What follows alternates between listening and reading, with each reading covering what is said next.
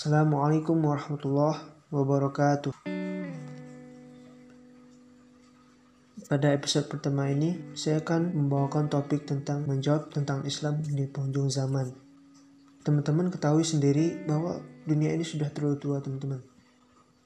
Sehingga cocok bahwa kita dikatakan berada di penghujung zaman. Karena juga banyak hal-hal yang dilarang di agama kita, agama Islam, dianggap hal biasa. Contohnya saja adalah berhijab. Bagi seorang muslimah itu kan hukumnya adalah wajib. Sedangkan jika kita lihat banyak yang mengaku muslim tetapi tidak memakai hijab. Saya sebagai mahasiswa semester 1 yang belum pernah ke kampus dan tidak tahu bagaimana orang kadang terkejut dengan mahasiswa yang baca salam tetapi tidak pakai hijab tetapi tidak pakai jilbab Nah ini dia gak pakai jilbab kok baca salam. Islam, tapi gak pakai jilbab. Saya kadang lupa bahwa tidak semua orang yang memakai jilbab itu adalah Islam. Dan orang yang tidak memakai jilbab itu non-Islam. Karena di daerah saya sendiri itu, jika di tempat umum, perempuannya pasti memakai hijab. Jadi kadang saya terheran ke belajar online ketika Zoom meeting itu ada mahasiswi yang tidak pakai jilbab atau hijabnya tapi membaca salam. Lagi contohnya yaitu pacaran.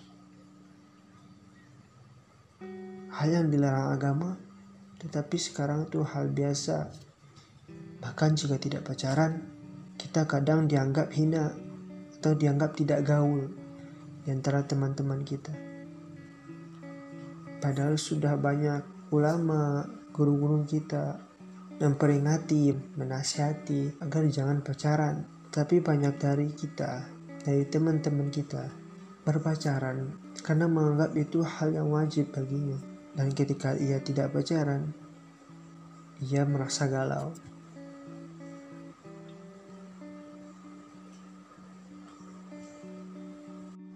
Kemudian kenapa hal-hal ini bisa terjadi? Kenapa hal-hal yang dilarang oleh agama sekarang dianggap hal lumrah, hal yang biasa, dan banyak dilakukan oleh teman-teman kita di luar sana. Ini salah satunya karena keimanan kita yang lemah.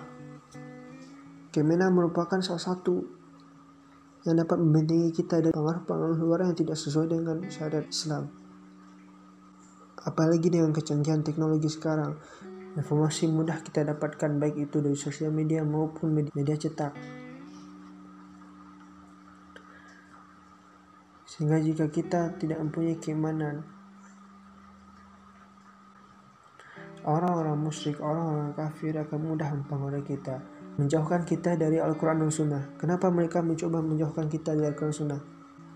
Kenapa orang-orang musyrik itu, orang-orang kafir itu mencoba menjauhkan kita dari Al-Quran dan Sunnah? Karena mereka tahu jika kita jauh dari Al-Quran dan Sunnah, maka kita mudah dijatuhkan. Seperti masa Banu, Bani Umayyah. Sesuatu faktor kejatuhan Bani Umayyah adalah mereka ketika itu sedang jauh dari Al-Quran dan Sunnah.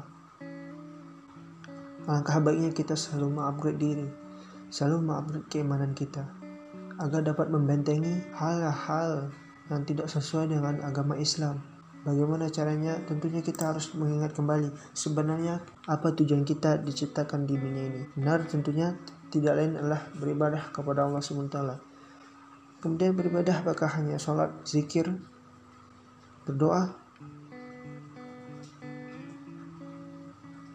sehingga kita meninggalkan perkuliahan, pembelajaran, dan sebagainya. Tidak menuntut ilmu adalah salah satu dari ibadah teman-teman. Dan jika itu dibarengi dengan niat ikhlas maka pahala insya Allah akan kita dapatkan. Kita harus ingat kembali sebenarnya apa tujuan hidup kita.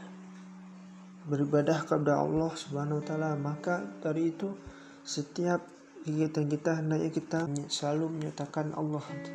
Belajar karena Allah bekerja karena Allah berkeluarga karena Allah sehingga kita tidak tertipu oleh dunia yang palsu ini teman dikatakan bahwa dalam surah Al-Hadid ayat 20 dunia ini merupakan kesenangan yang palsu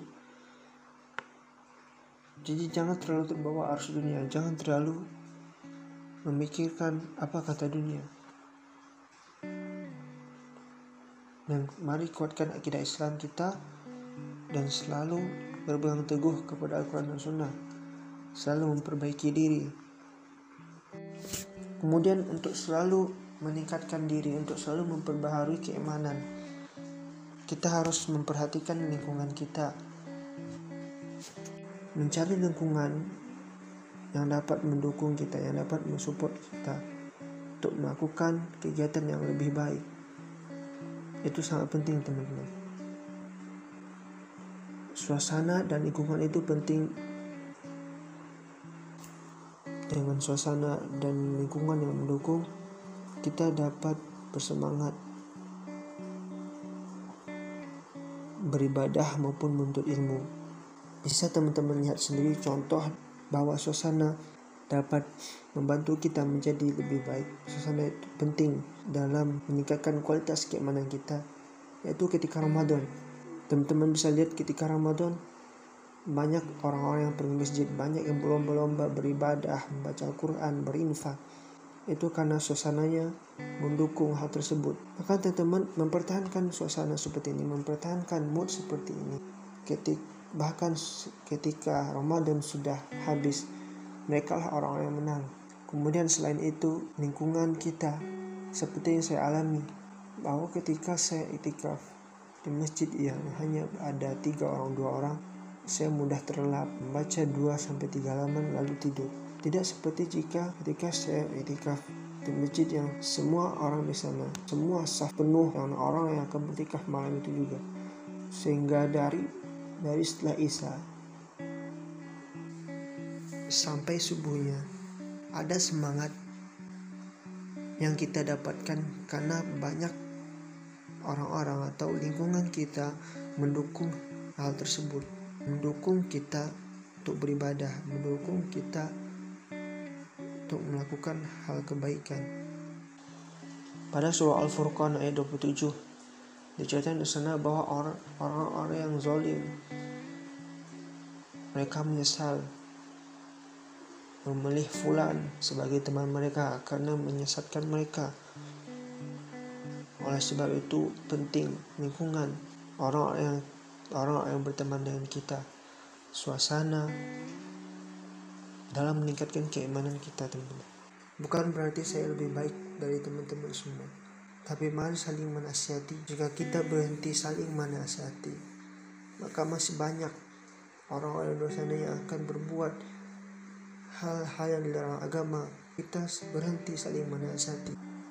Mari kita selalu berusaha lebih baik, menjadi lebih baik lagi, menjadi seorang muslim yang sesuai dengan Al-Quran dan Sunnah, sehingga tidak terbuai oleh kesenangan dunia yang fana ini. Dan semoga kita termasuk ahli surga. Ya Allah subhanahu wa ta'ala